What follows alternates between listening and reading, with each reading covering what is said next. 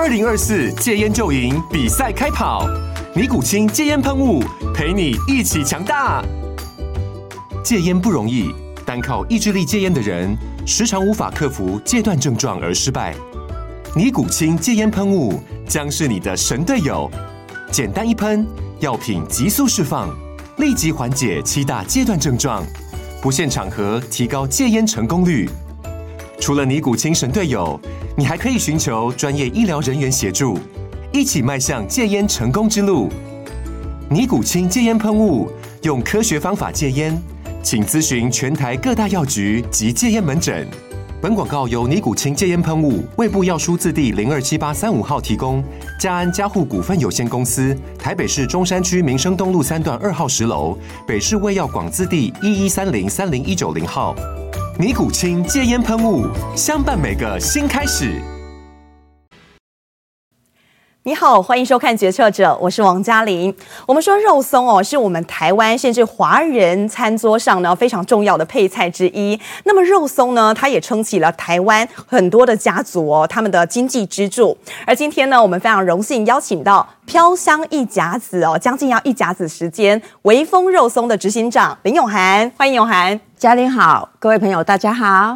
好，刚刚我介绍永涵，您是呃江家的长媳，长媳对，呵呵是的，五十七年的微风哦。说实在，我们产品是非常琳琅满目的，光是桌面上您就可以看到，除了肉松之外，嗯、还有各种的肉干、肉条、肉纸等等。是，但是现在占我们销量最高的还是肉松，是没有错。一天大概可以卖出多少量？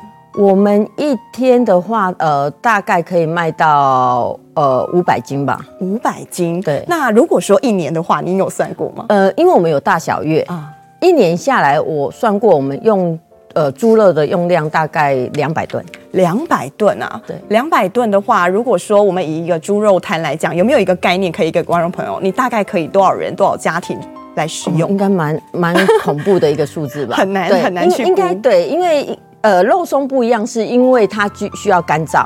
那我刚刚讲的是生鲜猪肉的数量，可是它呃经过这个呃烘焙之后呢，它变水分会抽掉。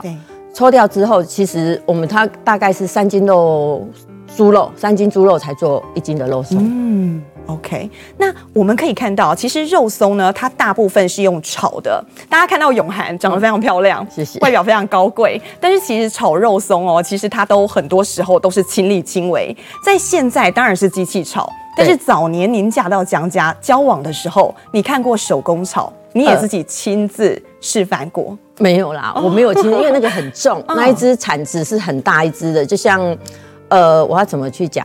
呃，像我们一般就是人家搅拌水泥有一只铲子，那个、哦、就是类似那样很大一只，嗯、那很重。我们一般女孩子没有办法手工炒，它的难度在哪里？呃，它不断的翻炒。嗯、你要想说，你拿了一个呃，就是我们讲就是很大的一个铲子，嗯、然后在那边铲的时候，你要不断的呃搅拌跟翻动它。那这个东西是非常耗体力的。一般我们女生。不太有做不了这个事，对，那一定都是男 男男生在做这件事情啊。嗯、对，那我最早跟我先生交往的时候，那时候我去他家的时候，哎、欸，我们就看，就是真的看师傅拿那个很大只的铲子，然后在那边翻炒。嗯、那因为那个铁锅其实也有一些呃技巧，我就常听我们长辈在讲说，他后面要去敲它，就是呃一个锅子倒过来，它不是一个锥形体嘛，嗯，他要去敲它，就是让它的那个。呃，底是往上陷下去的，嗯、翻过来就变成是凸出来了。哦、我那时候我一直不懂为什么要去做这件事，嗯、后来长辈他们讲说，因为要我后来才了解，原来是要均衡的平均受热，受热要让它对要，因为你如果是一个、嗯、呃属于呃锥形体的这样子，嗯、它的受热。就不会，因为你东西是在里面嘛，它会成一个那个倒锥形，比较温度比较高，有的比较低。对，嗯、那所以他们呃把它弄成这样的时候，它所受的那个面是比较宽广的。嗯、对。那大概从几年开始哦改成是机器来炒，两者炒出来有什么样的差别？嗯，我嫁进去江家的时候，其实那时候已经就看他们用机器了。嗯，对。那那时候我们还我们因为我们交往七年才结婚嘛，嗯、所以在交往的时候我还看他们用手炒，嗯、但是我记得我印象中嫁进去的时候，他们就已经换机器，对对对对对，口感上有差别吗？我觉得还好哎、欸，嗯、对，因为一样东西不断的去翻炒它嘛。肉松是一个很特殊的呃加工制品，嗯、我们讲所有的加工制品一定要添加某些呃这个食品添加物，否则它没有办法，因为你要呃就是呃。预防这个霉菌啊，或酵母菌啊等等的，嗯、那它细菌这些的污染，但肉松不需要，因为它水活性非常非常的低，低于零点七五以下，所以根本不需要这些东西。也就是它是比较属于呃天然一点的呃，不用添加食品添加物，它只要糖啊、盐啊、酱油啊这些很简单的调味品。其实就 OK 了。嗯哼，像我们一般人喜欢吃肉松哦，我们就桌面上这几款来看，嗯、可能就是喜欢吃它的那个酥脆口感，对还有它纤维一丝一丝的感觉。但是我们在挑选原料上面，其实也很坚持。嗯、我们用的是温体猪，是这有什么样的原因吗？好，呃，应该这样子讲，就是呃，肉在僵直前，呃。它的那个纤维是存在的，也就是我们呃，为什么我们常讲我们家的呃肉松是二十四小时内，嗯、也就是你在猪宰下去，一直到我们做成的肉松不能超过二十四小时，嗯、因为你超过之后，它的它就等于从呃僵直前变僵直后，它的纤维就断光了。哦、那你为了要让它的纤维是这个呃保存着，所以我们在屠宰下去四到六小时就要入锅。嗯，像夏天就要很短，因为夏天天气很热。嗯哼，那冬天可以稍微。晚一点，所以大家都在赶跟时间赛跑。嗯、哼那下锅之后卤起来之后，那个呃肉才会有弹性，会像橡皮筋一样，你可以拉的。哦，就是它的蛋白质。嗯哼，对，那就可以有这样的一个一个弹性。那这种才是新鲜的肉。那早期我们常会听到说哦病死猪这件事情，然后说来做肉松是不可能的。如果你在坊间看不到纤维的肉松，说真的我也不敢讲啊，因为它就断成那样，都已经僵直后了嘛。我们指指的僵直前跟僵直后就是。动物死掉之后，在一定，因为它会慢慢的分解掉嘛。对。那在还没有分解前，就是都系这种了嘛。刚刚死的时候，我们叫它僵直前，因为它的所有那个还在。对。那慢慢随着时间慢慢长了之后，它就那个呃会自家分解，所以它就变成浆之后就是。呃，会整个就散掉了，就是它的纤维完全不会粘在一起，它就就散了，所以是很明显可以感受到东西不一样。是。那在部位上呢，我们有没有坚持一定要用猪脂的哪一个部位会是最好的？我们目前的话都用后腿肉，因为后腿肉没有油，就是没骨头没油，所以当然是来做肉松是最适合的。那我们呃。我们家分两个，呃，就是像呃品项，一个是属于传统的，嗯、那另外一个就是我们呃针对这个观光客做的呃小心肝系列。嗯、那传统就是整腿的后腿肉，嗯、那在小心肝这部分，我们就叫用腱子肉，嗯、那我们称它叫黄金十八两。很多人说为什么叫黄金十八两？我说因为一腿肉里面呢只有十六到二十二两，哦，所以是更珍贵的。对，它就是、嗯、呃这样一颗，然后。当然，呃，每个地方讲它都不一样啦。像我们就直接呃叫它腱子肉。那在北部有人会叫它鸟起鸭吧，不是老鼠哦，是因为它的形状长得像。对对对，那个了 就是它的形状。那你到了南部，它就叫它菜桃吧。嗯，对，因为他就认为它的形状长得像小萝卜菜，对，菜头一样。但那一块是最嫩的，那我们就把那一块拿出来，因为我们呃，可能台湾的习性跟日本不太一样。日本都是把最好的留在他们国内，然后不好的外销。那台湾总是把，可能台湾人的个性吧，就是把最苦的，就是留给自己，待客如亲，把最好，然后把最好的要送出去。对，所以因为我们小心肝这一块都主要以呃观光市场为主，对，那我们就做这样一个差别。刚刚您谈到，其实我们的产品都是二十四小时之内，甚至要在最短时间内要跟时间赛跑。是，但是我们也看到这两年哦，因为受到乌俄战争的关系，还有很多的因素，原物料价格、饲料价格飙涨，毛猪价格波动好大，创四十年来新高。甚至最近大家市场上在开一句话说，开玩笑啦，说猪肉价格快要追上牛肉了。是，你们有感受到这个压力？非常的压力，非常的大，因为我们每天要去呃这个呃树林的猪。肉品市场去拍拍卖，不、嗯、拍猪，然后那个价钱每次每天我们那个呃同仁回报回来，我都看了都觉得心惊胆跳，因为那个价钱真的都飙到你你，我都说我入行以来，真的三十年来没有看过这么高的猪价。嗯，真的现在大概一斤是多少？哎，现在稍微有回稳一点点，哦、但是之前飙到九十四。哦，甚至有破百的，有几天到破百。嗯、我看到那个破百的时候，我真的在吃饭，那个筷子都快掉下去。我说一百块，那这这我们要怎么做？对，而且你要想，我要三斤才能做一斤，我的成本有多高？嗯，对。那我不能，因为我们去年才呃去年的五月十五才调过嘛，因为、嗯、呃应该我们这样讲，我们先讲这近五年来的，对，从二零一八年的呃大概呃五十八块到二零二二年大概六十六块左右，嗯、那到呃二二呃二零二零年了，二零二零年是六十六，那二零二二年大概七十八块，前阵子。前阵子它就忽然就狂飙。对，九十几到九十四，二零二三年到了九十四块，哦、我就觉得哦，好夸张。我说这是怎样？你看，如果我抓到我刚入行的时候，大概二十几年前、嗯、到现在，我们先不要说到二十几年前啊，光这五年，最起码从五十几块涨到九十几块，就已经六十 percent。对呀、啊，那在这样的情况下，根本你有可能呃调涨售价吗？所以我，我我才说，我们去年五月十五条才涨涨过一次，因为那时候不是破，一直破破到呃，就是到二零二二年的时候，其实涨到呃大概呃八十几块嘛。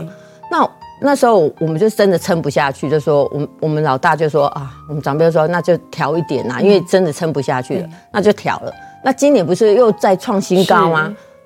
我们老我们老大在讲，那怎么办？因为五五去年五月二十五号才，我们从来没有这么短时间又给消费者涨价。说实在，你要调整售价，这个是啊、呃、很深的一门学问吧？在这当中，你要怎么衡量？比方说，它可能涨了五个月，或是连涨了多少次，对你就会做一次调动。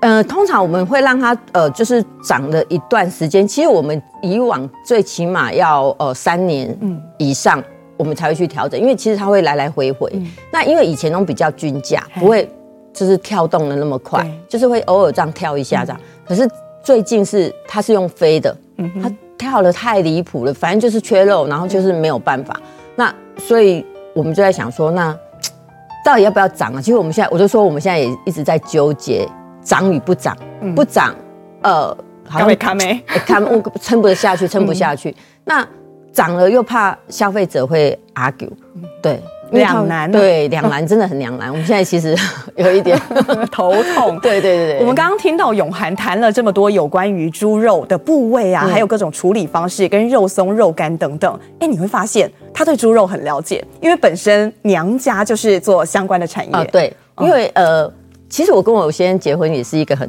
很奥妙的那个，就是呃，他是我哥哥的同学，所以他来我们家，我们这样认识。然后后来走在一起之后，我们一直要到结婚前，我们才知道说啊，原来我的娘家跟我的夫家其实有生意上的往来，哦、也就是我的娘家是呃，其实是客户关系，夫家的上游。哦，就是他做肉干的肉是从我们家拿后腿肉去做的。但是你这辈子你有想过说，我长大以后会加入相关行业吗？没有。其实我觉得这我我觉得这个就是呃，怎么讲命啊。因为我们常讲说，自己越不想什么样的时候，其实你越容易走进这一条路。像我们小时候，我们我们以前都没有最讨厌过年，为什么？过年很忙，家里很忙啊，就是卖猪肉啊，干嘛，我们都要下去帮忙。那每都做到凌晨，因为你也知道，大市场都是做半夜的。嗯。屠宰之后到八股等等都是半夜的事，所以我们都要七早八早就要去市场帮忙。那那时候我们心里都会想说，长大一定不要走这一行，不要跟这个相关。因为嫁也不要嫁跟这个相关，因为你就觉得你你都没有自由啊，对，就是人家在玩，看同学在玩，自己都不能玩，谁知道？谁知道？对。但是其实哦，你做这个生意有一些是跟妈妈学的，妈妈曾经对你说过一句话：嗯、生意人的桌子底下都是彩色的。这句话你大概是几岁听到？那个时候你怎么去解读它？时候我记得好像大概是呃呃，应该是差不多国中的时候，国小。小六大概到国一这这这个阶段，嗯、那那时候呃，就是人家竞选的时候，然后来，然后后来不管哪一个颜色来，我妈妈都说我支持你，我就是你的呃忠实粉丝的，反正就他每一个人都讲一样的话。嗯、后来我们在旁边，我们不懂，我就说你怎么每一个人都讲一样的话？怀疑妈妈的忠诚度。我们就想说，我们会 OS，你怎么会见人都讲一样的？然后我说，你刚不是才说你他是他的粉丝，怎么现在换个颜色，你也是他的粉丝？然后他就讲说，生意人桌下是彩色的，生意人不能有任何的呃政党的色彩，因为我们是要做生意。嗯哼，对。那我们说微风啊，它是从万华发迹的，是它的第一家店在哪里？呃，他的第一家店就在昆明街跟长沙街口。哦，那时候我听我呃长辈在讲的时候也是很好笑，他就说他那时候他们要选择位置设在哪里啊？后来他们就看一看祖师庙嘛。那因为我们知道贵阳街是台北市第一条街老街，就是有到街路的时候它是第一条。那当然有以前的人都认为说呃要挑那种最热闹的地方。然后他就选择了呃昆明街跟长沙街口，然后开了一家店。他那时候去开的时候，整条长沙街是那个呃家具店。哦，那我我我长辈去开的时候，他们那时候大家都笑他。嗯，然后我长辈就讲说，他就在讲说，他那时候开的时候，每个人都说啊，你敢在喽？这是家具街，你你肉松店牌子，你每把收来家，不三刚你的和款包啊等级，就是他就觉得大家都不看好。就我公现在都。回想就在那边笑，他说我微风还在，但条那一条家具街已经不见了。嗯哼哼，你对微风啊、呃、这一家店第一印象是什么？呃，其实我应该是说，我们小时候去西门町的时候都会经过，嗯、我也没有想到我会成为这一家的媳妇长媳。对，我那时候完全都没有去想象，嗯、只是说，哎、欸，我们以前就是会去，呃，因为以前最热，我们读书的时代最热闹的就是西门町嘛，去万年啊，哦，去狮子林啊，就是往那边走。嗯那去的时候，就是每次过去，哦，这家店好香哦，每次经过都觉得我做胖哎，对。但是因为以前呃，应该说早期吃肉松，我们通常中只有呃年节比较容易吃得到，平常我们还真的吃不到。对，对，那就觉得它是一个很高呃，就是啊高尚的一个食物，一个很高级，就是不是你一般，因为比如说你生病或是怎样，你才会吃得到这个东西。可是当你现在就是大家都很普遍了嘛。它也具有一个特殊的意义，就是我在年节大家团圆的时候送礼的时候，我才会特别用到，它是有特殊记忆的。对，因为我们我们以前也都很期待过年，为什么？因为过年的时候，所有的姑姑们会回娘家，他们就会常买微风肉松来送我们。嗯、对，按、啊、我们那时候也都很期待说，哎，年节的时候有肉干啊、肉松啊、嗯、肉条啊这些东西可以吃，这样子。但那个时候啊，你嫁进江家的时候，其实在此之前，你是有自己的工作，你有自己的事业的。哎，应该是说我在嫁进来之前，我是在这个呃广告公司，后来又走了呃这个杂志社，又走了那个 CF 嘛，就是等于跟媒体有一点点相关的。那后来因为嫁进来之后，呃，刚开始我还是一样有在外面工作，那后来因为怀孕的关系，后来。我长辈就说：“那要不要就回来？嗯、呃，门市就是从最基层开始帮忙的。那个时候你回来，你应该也是带着自己所学，帮助到直接帮助到微风在很多地方上。啊、嗯呃，当然啦，因为我们毕竟是从也是广告媒体这一块转过来，所以呃，就是比如说从 DM 啊或各方面啊礼盒啊，嗯、我们就会导入我们的一些想法去把它做一些呃、嗯、呃改造，或者是增加一些新的创新的的模式。那后来也呃，就是跟政府，因为后来政府有很多的这个呃专案去辅导我们，嗯、那我就会去懂得去申请。嗯，比如说早期他们呃长辈他们就是洗仔走就过来走的后啊，嗯、那我们进来之后就会知道，因为我们毕竟有跟媒体上面有一些往来，嗯、那就有这边的资源，也知道，知道怎么做行销。对，行销，然后怎么跟政府拿资源，嗯、因为政府其实有很多的资源可以拿，嗯、而且。我们又位于台北市，嗯，那其实台北市政府的资源还蛮丰富的，嗯、所以就是透过这样子的一个呃帮助，所以呢，也让微风呢有机会就是慢慢的呃往上 up。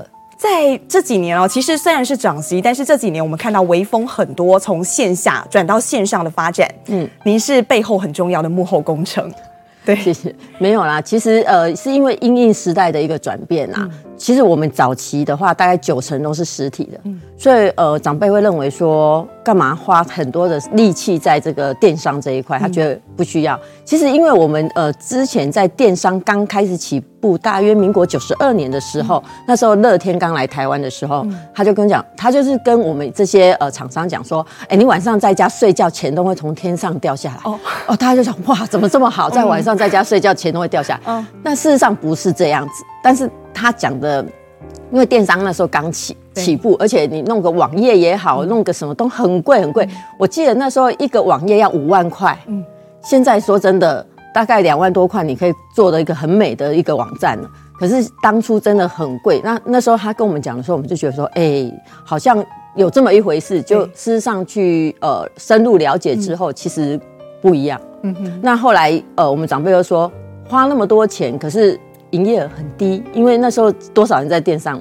电商上面买没有，后来他就觉得说，我们还是好好的做我们的本业，在实体好好，就是还是以马路为主啦，对，不以网路为主。Uh huh. 对对对，那是一直到呃二零呃一六年对开始，然后呃我那时候其实我那时候看到的第一个点，是因为我们观光客开始慢慢的往下，嗯、因为那时候呃我们有一个呃点是在 One O One，对，你可以看它的业绩是一直逐年往下。Uh. 那我们知道 One One 是一个很呃，观光客的指标。有没有一个数字的概念给观众了解一下？呃，我记得呃，我们呃，就是有那时候在 One O One 有一个点，嗯，它的呃，就是营业额大概一年比如两千万，哦，那那到一直呃到二零一九年我们要离开的时候只剩下八百万，哇，差这么多，你就可以知道观光客流失了有多少。嗯，就是因为流失这么多，后来我那时候就觉得说不对。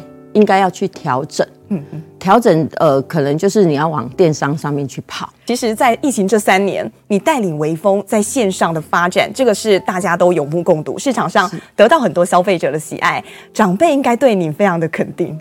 呃，我觉得我们长辈给我很多的资源呐、啊，嗯、说真的，包含我不敢。不管跟他要求什么东西，比如我们要不但 update 自己去呃上课啊，或者是干嘛，他都给予很多的呃资源。不过其实，在那几年哦，你们也碰到了不少挑战。从一开始口蹄疫，对然后两千零三年 SARS，对我们微风还从西区搬到东区去了。是一开始容易吗？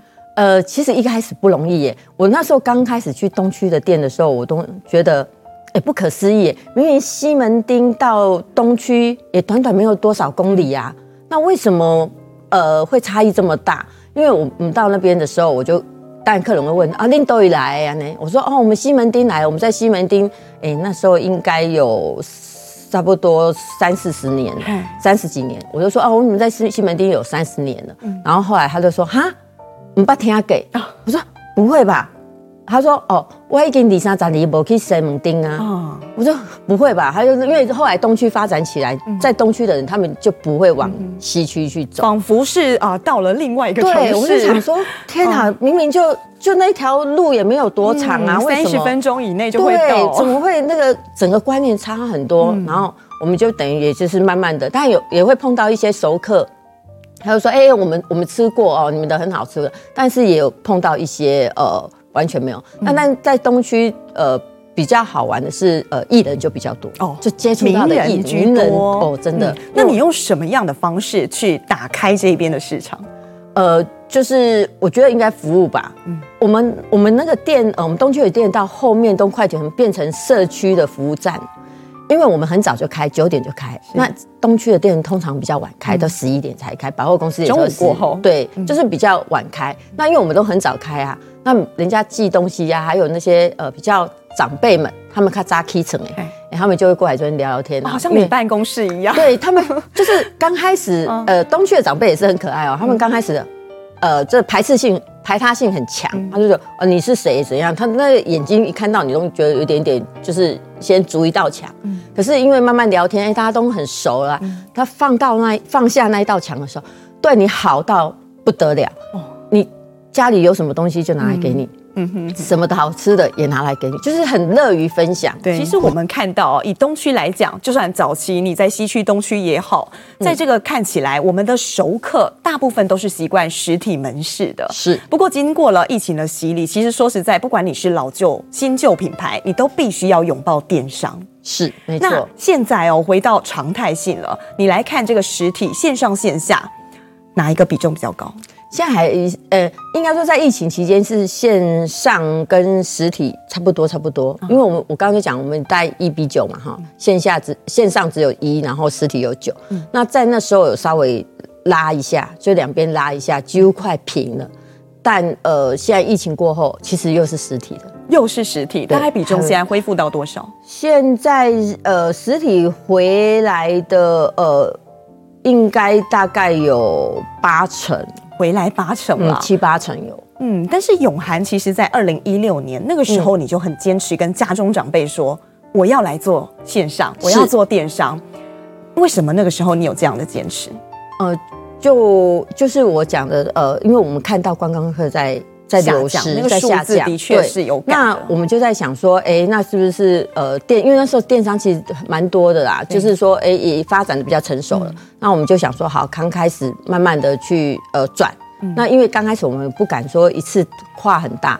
那我就跟长辈讲说，那我们就小投啊，比如说关键字投一千块，充两千块，因为你一次要跟长辈要很大的预算，嗯、他也不会给你，嗯、他会觉得啊，之前投过了，没有益效效益呀、啊，我干嘛还要再浪费钱？那都是是走的后，对，那都是走的后，对，这老老人家的呃概念就是这样。但是我们后来就想，慢慢我们就是慢慢一直去累积我们的啦，对，那。我觉得可能因为我们也很早就踏入这一块，嗯、所以它有自然流量的关系，所以就是累积的一个所谓的基底啊。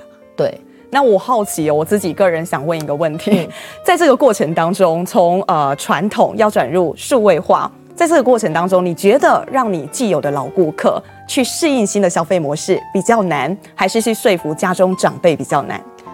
呃，我觉得应该是都有诶，参半参半。因为呃，长辈呢，我我觉得这个跟呃情感面也有一定的关系。比如说，我们比较熟悉的客人，我们跟他讲，他就比较能接受。那有一些可能，呃，就是比较观念比较固执，他就比较难。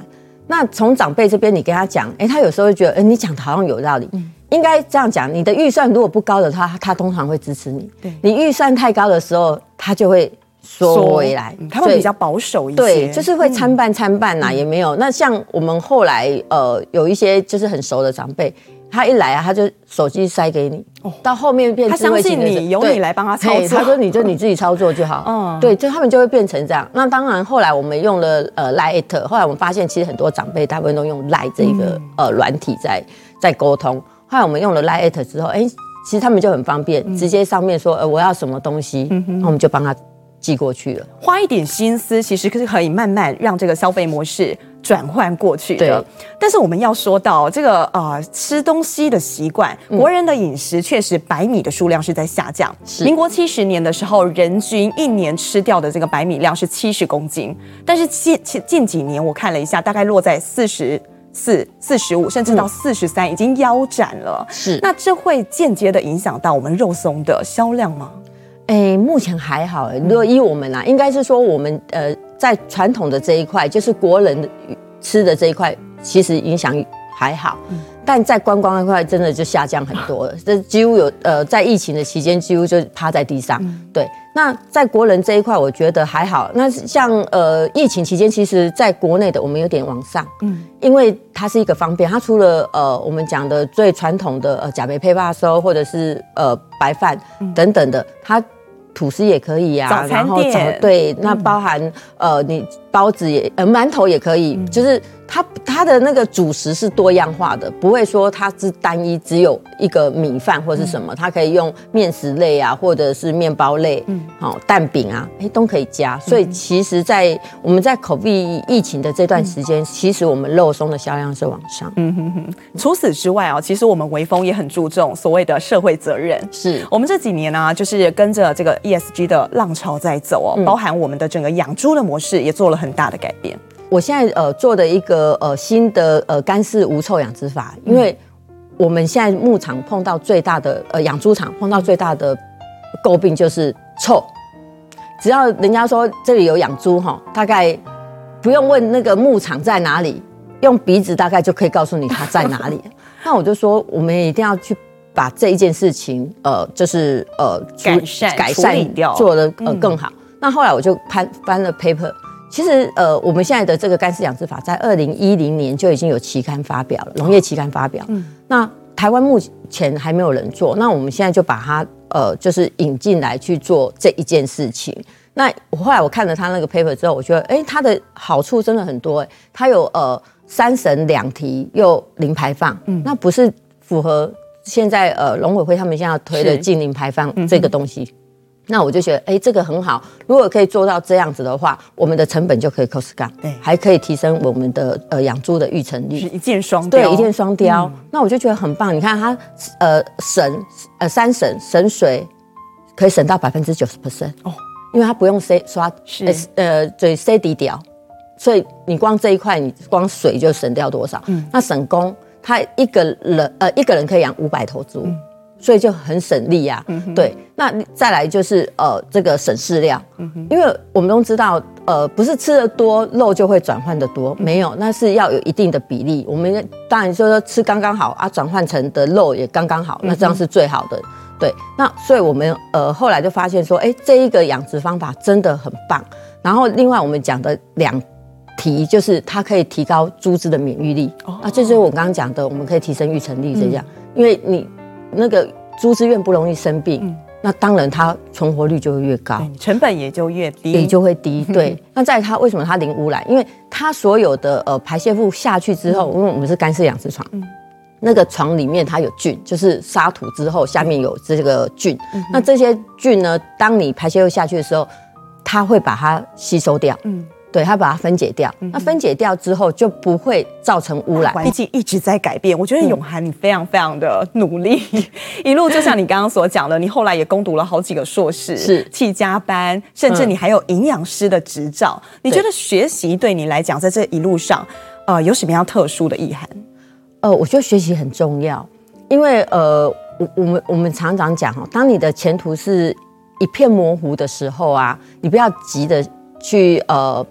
怎么讲？就是瞎忙或者瞎冲，因为你搞会看不清楚前面是怎么样，就像我们开车起雾一样，你反而应该先静下心来，好好的去学习新的东西。嗯、那之后呢，对你呃未来的一个呃见解啊，或者是什么，我觉得会是一条呃明亮的路。嗯，对。那所以我，我我那时候呃就在思考说，哎，那我们现在碰到了呃这这么多的问题，包含呃我会去读营养师，然后会去呃。北医读书的时候，也是因为我发现看到一个另外的一个蓝海市场，就是二零二五年我们呃台湾的老人人口会来到四百万。对，那这是多大的一个呃蓝海商？对，那我就看到了，那明明在那边，那介护食品台湾很少人介入，哎，是，那我就发现，那也是因为我们长辈选的好，因为他选的肉松这个行业，如果其他我还。不一定有机会，对，因为他选的肉松，肉松本来就是高蛋白的东西，嗯、然后又好入口，入口即化，所以我就想说，哎、欸，我来做一个甲肥配巴收。嗯、但是在这一块，呃，甲肥配巴收里面，我又碰到了一个呃窘境，就是因为我们是，哎、欸，等于我的 TA 锁得很精准，就是六十五岁以上的长者，嗯、所以在六十五岁以上的长者，我们会发现有一个状况，就是说，呃，大概都会有三高的问题。好，那三高问题，那像糖尿病是不能吃一般的白米粥。嗯，那后来我就在想说，这样不行啊，因为如果你锁定这个客这个客群，就是客群有一半以上呢都不是你的 TA，那你主要 TA，那你不是就白做了吗？所以我我就一直开始呃想说，有没有一支粥可以它是。低 GI 饮食可以让长者可以吃，因为长者不是不想吃，他是因为吃不下，他想吞啊，可是因为他受到他的这个生理的这个退化，所以吞没了体呀。那你吃不下去，你怎么会有营养这件事情？对，那我会去考营养师，也是因为当你不够专业，你没办法摄入这么一块事事业体，所以我就必须要先了解。老人家需求是什么？那我们能协助他做的什么事情.所以我才去呃开始找粥，也就是 DGI 饮食。哎、欸，其实永涵非常会安排时间，他又要读书，又要做行销，又要管家族事业等等，嗯、甚至你还有孩子。对，那在这一些衡量之下，这些年你跟先生一起往前冲，在奋斗事业的过程当中，嗯、你觉得夫妻啊一起来经营一个事业最难的地方在哪里？我觉得，呃，就跟我们讲销售部跟生产部的概念是一样，嗯，因为销售总觉得说你北向走，嗯，然后那个生产部的认为你北向呗，那其实概念都是一样，因为我们像我们在这也常会因为这件事情会吵架，争执，对，会争执，就是因为有一些，因为我我接触客人，我知道客人要什么东西，嗯、但是呃，研发或者是生产这一端，他有他的品质的坚持，他说不行，就是一定要这样。那就一直会没有办法找到一个共同点。嗯、对，运用怎么样的方式让很多的事情去找到一个呃平衡点。对对，然后去把事情给完美的处理，这样子，不要就等于说。最好是大家通赢啊，对，共好的概念，而不是大家的争锋，这样子不是很好。嗯、哼哼对，那微风今年已经五十七年了，对，迈向六十周年一甲子的时候，你心中有没有一个梦想蓝图？你想下一个阶段带领微风到什么样的阶段？呃，我我因为我现在呃下一个阶段我要做的是旅创小站，嗯，对，它是一个蛮全新的，就是呃我刚刚讲的我们的呃这个观光产业呢。因为 COVID 的这两年掉下来，那因为早期我们呃在观光这块走的大概就机场、百货公司或者是北车这种地方，嗯、但这两年因为那边掉下来了，重新再回来的时候，会不会改变消费者的行为？嗯、会。那我要重新怎么样去立足？那再加上我们刚刚讲的人口的老化，这都是一些呃你未来会遇到的问题。所以我现在就是做了一个全新的呃商业模式。来 focus 我未来要去做的一个蓝海市场。OK，好，我们今天非常谢谢永涵来跟我们做了这么多的分享。我们也祝福微风啊，在接下来下一个六十年可以发展的更好。谢谢，谢谢，谢谢，谢谢各位观众，谢谢。好，决策者，我们下周见。